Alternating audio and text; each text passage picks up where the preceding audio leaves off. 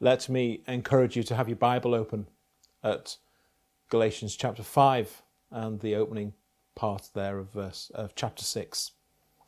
We saw last week that in the Christian everything has changed.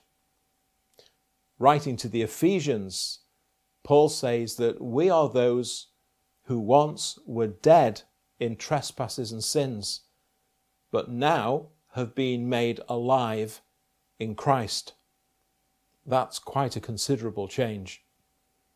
Writing to the Corinthian church in the sixth chapter of his first letter, having presented a list of sinful behaviours not at all dissimilar to that in verses 19 to 21 of Galatians 5, Paul says, And such were some of you, but you were washed you were sanctified, but you were justified in the name of the Lord Jesus and by the Spirit of our God.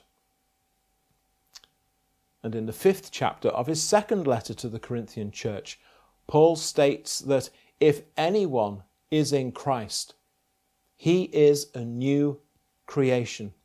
Old things have passed away. Behold, all things have become new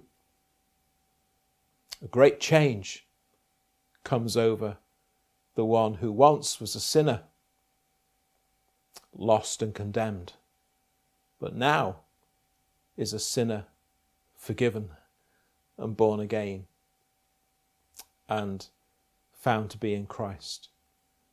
Now, in our passage last week, we noted these three key principles which are true of every Christian.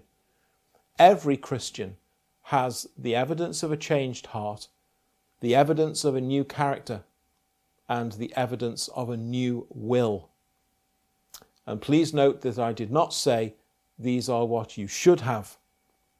If you don't have these, then you almost certainly are not a Christian. A changed heart, a new character, a new will. These are just some of the basic things which change in the life of anyone who is born again of the Spirit of God and who comes to a saving faith and knowledge of Christ. Now, our standing before God in Christ has changed absolutely, completely, and permanently. Everything that needs to be done has been done. This we call justification. It's fixed and is complete because it's all based upon the work of the Lord Jesus Christ. But when it comes to our living in this world as a Christian, well, our lives certainly do become markedly different. But that difference and that change is not absolute and complete in the same way as justification. It immediately starts to make a change, but it is a process of ongoing change and growth and maturing. This is sanctification, which gives evidence of a heart that is changed and is changing. A, a character, a nature that is changed and is changing. A will that is changed and is changing as we grow and mature in our walk in Christ, led by His Spirit. Now, Paul knows and understands, both from his own experience as a believer and from his years of pastoral shepherding of churches, there are certain aspects of Christian living that we find particularly challenging. There are certain aspects of human behavior which are hard to master and to bring under control. Think of how James, in his letter, um, highlights how uh, difficult it can be to tame the tongue, and that such a little thing can have such massive impact and repercussions. So Paul now provides some specific guidance and instruction relating to several areas of our Christian walk. And I've given this message the title 3 2 1. Three poisons to put out of reach. Two principles to grasp. And one warning to heed. Well, let's begin with the number three. Three poisons to put out of reach. Right at the end of chapter 5, you'll see there that Paul mentions conceit, provocation, and envy. Conceit. Well, conceit is a product of pride. Conceit is to have too high a view or estimation of yourself. It is to rate your own opinions too highly compared to those of others. It's to evaluate your own gifts and abilities as being far greater than they really are. It leads to arrogance. It can lead to um, self reliance. It's been said that conceit is the only disease known to man that makes everybody sick except the person who has it. It's traditionally been said that uh, many join the Navy to see the world. The conceited person joins the Navy so that the world can see them. Conceit can lead to constant frustration on, on the part of the one who has it because nothing is ever good enough. Nothing is ever up to their standard. Uh, unless it's done their way, it, it just doesn't satisfy them. And they just rub everybody up the wrong way. Or perhaps they stand back at a distance, aloof and judgmental, because in their conceit they are just a cut above everybody else. And they feel that they just wouldn't be appreciated. They wouldn't be used the way they ought to be used. And in taking that kind of attitude, again, they just rub everyone else up the wrong way the harmony and the unity of a church can be threatened by the poison of conceit because it can be like a toxin in a person's life and it can be like a toxin that runs through the church. Remember the phrase that Paul has used earlier about a little leaven spreading through the whole lump. And if it's not spreading goodness into the life of the church, then it's like a toxin or a poison that's going to do it harm. The Bible's model for the Christian is of meekness, humility, having the heart of a servant, preferring others to yourself. Conceit demands attention.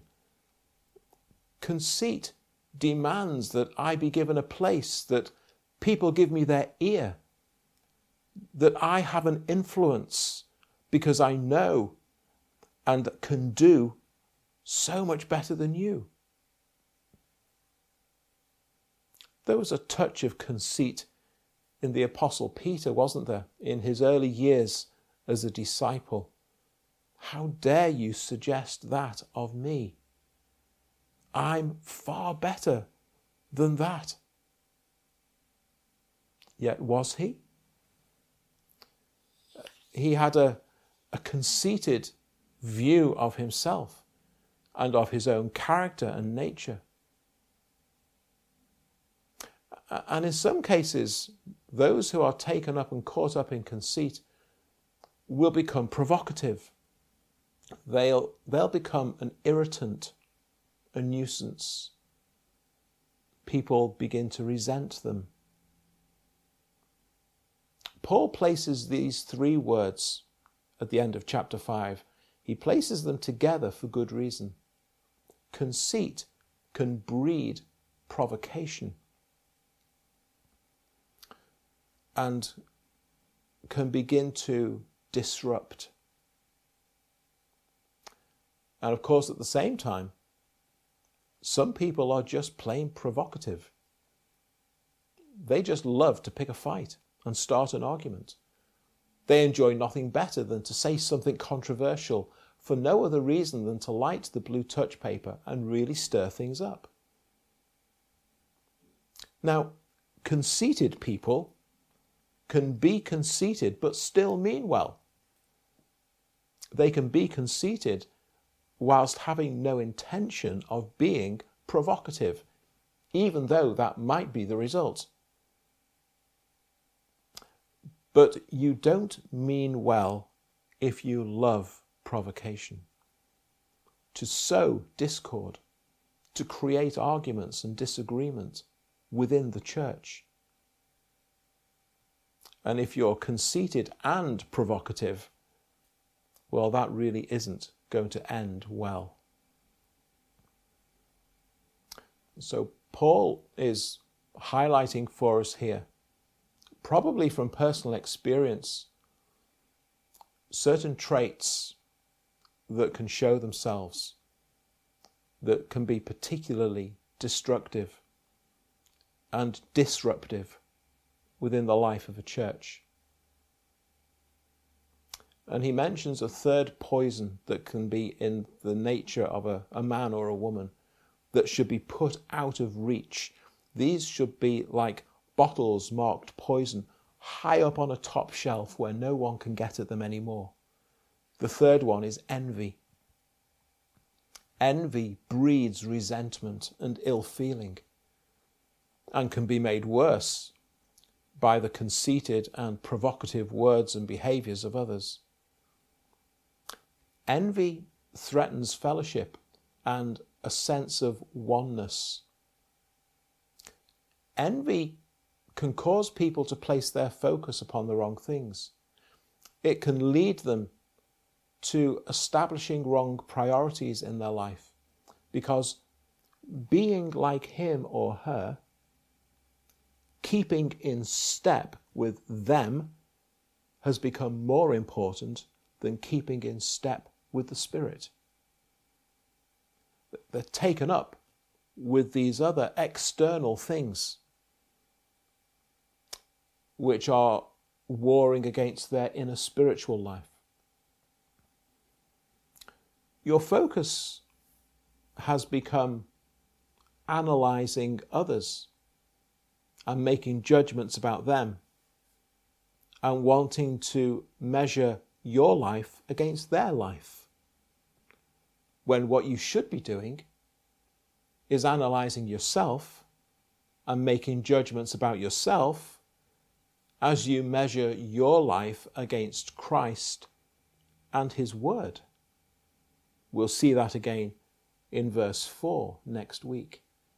So, envy can make you completely lopsided as a Christian and uh, take you completely off course in terms of where your focus and your priorities ought to be. And that's bound to have an impact on others in the church as well.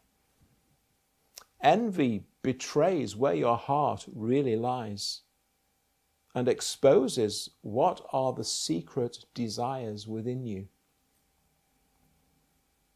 Conceit, provocation, envy. Now, when you read those words with one eye on verses 22 and 23 in chapter 5, that the contrast between them jumps out at you. There is no law against those graces which are the fruit of the Holy Spirit, but the law of God exposes these three sinful traits as the toxic poison that they are, both in the individual believer and especially within the body of Christ. But there is an antidote which is to walk in the Spirit, to be led by the Spirit, to live in the Spirit. Paul is urging us to realize that these old sinful ways, these, these basic elements that we have within our old sinful nature, uh, they can continue to be a problem to us, but there is an antidote to them, which is to focus on walking as we should walk as a follower of Christ. As you hear Paul use these words, let us and let us not, what that actually should be producing in all of us is, is causing us to fall on our knees again before the Saviour, confessing our sins, confessing our weaknesses, and, and, and simply saying before Him, uh, as we have these great exhortations from the scriptures laid before us as to the kind of men and women we should be, simply confessing before Him, Lord, I can't. But help me to take hold again of the one who can, that He would lead me, that I may follow, and that I may walk with Him and in Him by His Spirit. God answers prayers like that. Three poisons within the soul that are to be put away and put well out of reach, never to be taken down again. Secondly, as we move into the opening verse of chapter 6, two principles to grasp. Now, you will see fellow Christians struggling with the reality of chapter 5, verse 17, which is why we read it again one last time this evening. You will sometimes see Christians stumbling and falling. Now, Paul is not talking here about a constant, habitual pattern of sin which has a firm grip on a believer all the time. That would be a very different situation indeed. What he's talking about here is someone who's been walking along the path but has deviated off it. If you walk along a public footpath at the side of a farmer's field, there are thousands of those across the UK as long as you remain on the path, you're fine. But if you stray into the field, you're actually guilty of trespass. Now, it's not your typical position or behavior, but for some reason, you've lost your way. You've stepped to the side and ended up where you should not be. That's the kind of language that Paul is using here. When you see that happen to someone in the church, go get them, Paul is saying.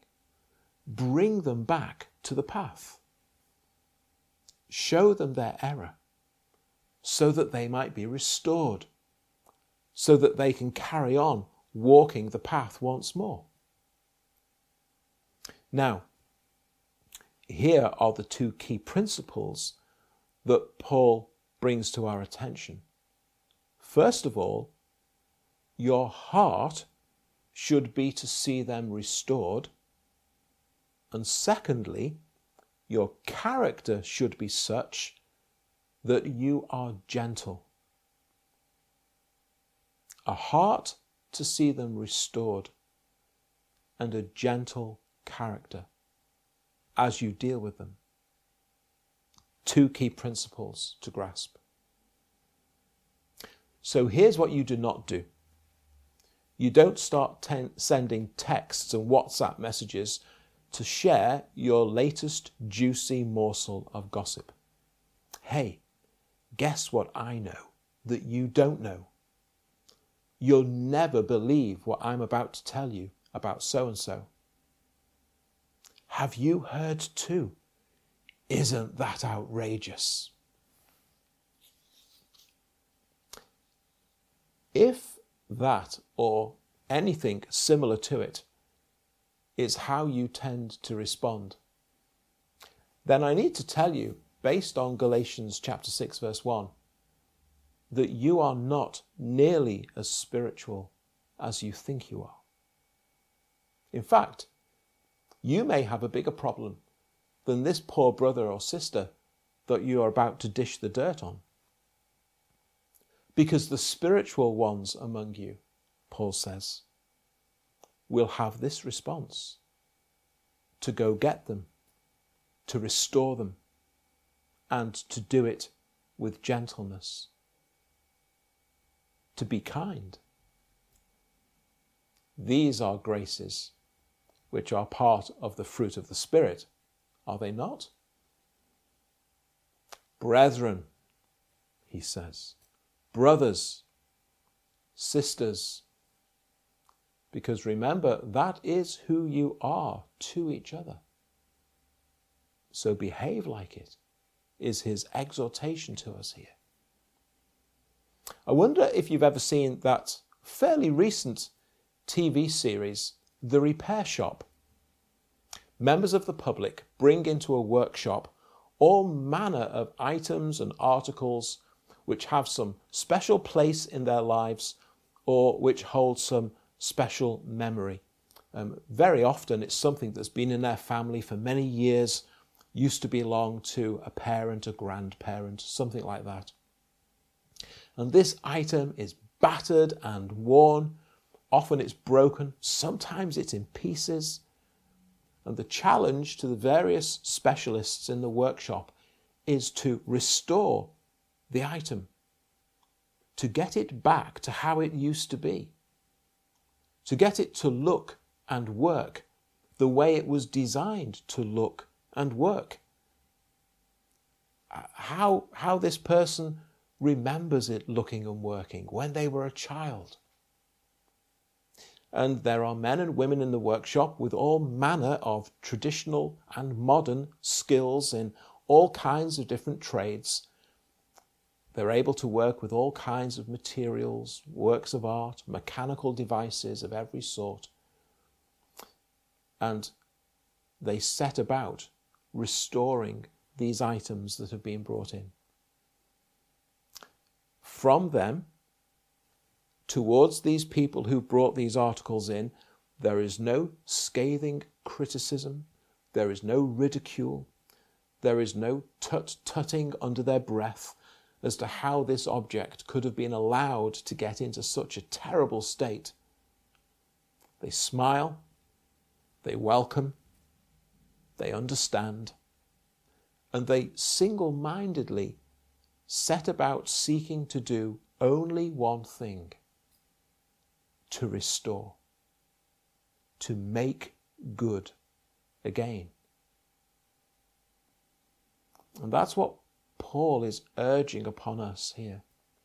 If you see a brother or sister who's fallen by the way, who's strayed from the path, those who are spiritual will have this response. This will be their heart. Let me go and get them. Let me help them back. Let me bring them back to the path and set them on their way once more. They don't, with a hint of accusation, say, even, so what are the elders going to do about it? They get up and do it themselves because that's what spiritual people do. Because they love, and because they are peaceable, and because seeing such a one restored brings them such joy. They are the ones in the church who are filled with goodness and kindness and are patient and long suffering. Because sometimes restoring people can take a while. And they are gentle. The person who needs the restoring feels loved and experiences kindness even as their error is being pointed out to them. You don't come at them like a sheet of sandpaper, all harsh and abrasive. You're like the good Samaritan in the parable. He didn't rub salt into that poor man's wounds. He poured on oil and water to bathe, to soothe, to heal. He tended him, provided the means for his care and his recovery. He took it upon himself to do it.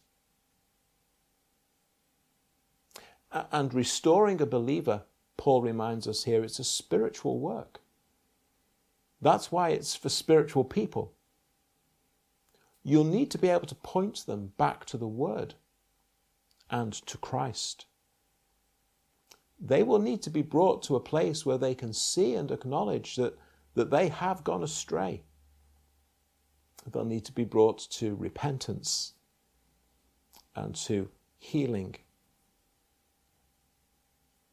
And on hearing this, just let me say that what you should not have in mind is a small group of elite ones in the church who are the spiritual ones. Now, there will always be those in the church who are at a more mature level than others. But rather than think of this little niche group who are the spiritual ones, rather surely our desire should be that all of us fall into that category because all of us are taking on board everything that Paul has said in this letter, and that all of us, at the very least, are making progress towards that. We're all walking in step with the Spirit. We're all being led by the Spirit, bearing His fruit in our lives. A church full of spiritual ones should be our goal and our prayer. Now, of course, God willing, there will always be a few spiritual babies around because we're constantly seeing conversions. We should certainly be praying for that. But that we also see those babies grow. And that one day, very soon, they too will be those spiritual ones that are needed in the life of the church. Well, we've had three, we've had two. And then at the end of verse 1, we have one warning to heed. Now, the final phrase of verse 1 provides another reason why those who get alongside a brother or sister who have fallen into sin need to be spiritual people. Considering yourself, he says, take heed to yourself, watch out for yourself. Often, one who has been overtaken in a trespass is vulnerable Often the one who steps in to help them can let their guard down if they're not careful. A snippet of pride or conceit, perhaps. This could never happen to me, as they go in. The spiritual ones won't just go charging in, all presumptuous and self confident. They'll do it prayerfully because they're the spiritual ones. They'll do it with great humility and with an awareness of their own vulnerabilities, because they are the spiritual ones. They'll do it having studied the Bible first so that they can bring biblical counsel and guidance and help. They'll seek advice and counsel from others if they need it before they begin. If it's appropriate, and often it will be, they'll find another who'll go with them so that there is mutual accountability for all that's being done and said. Sometimes it could require quite frequent contact, and so controls and checks are put in place to prevent anything inappropriate developing. That's been the downfall of many a pastor or elder in a church. It may be that this particular sin or issue that this other believer has struggled with, it may well be that you yourself have had the same kind of struggle And on the one hand, that makes you uniquely placed to be of help to them.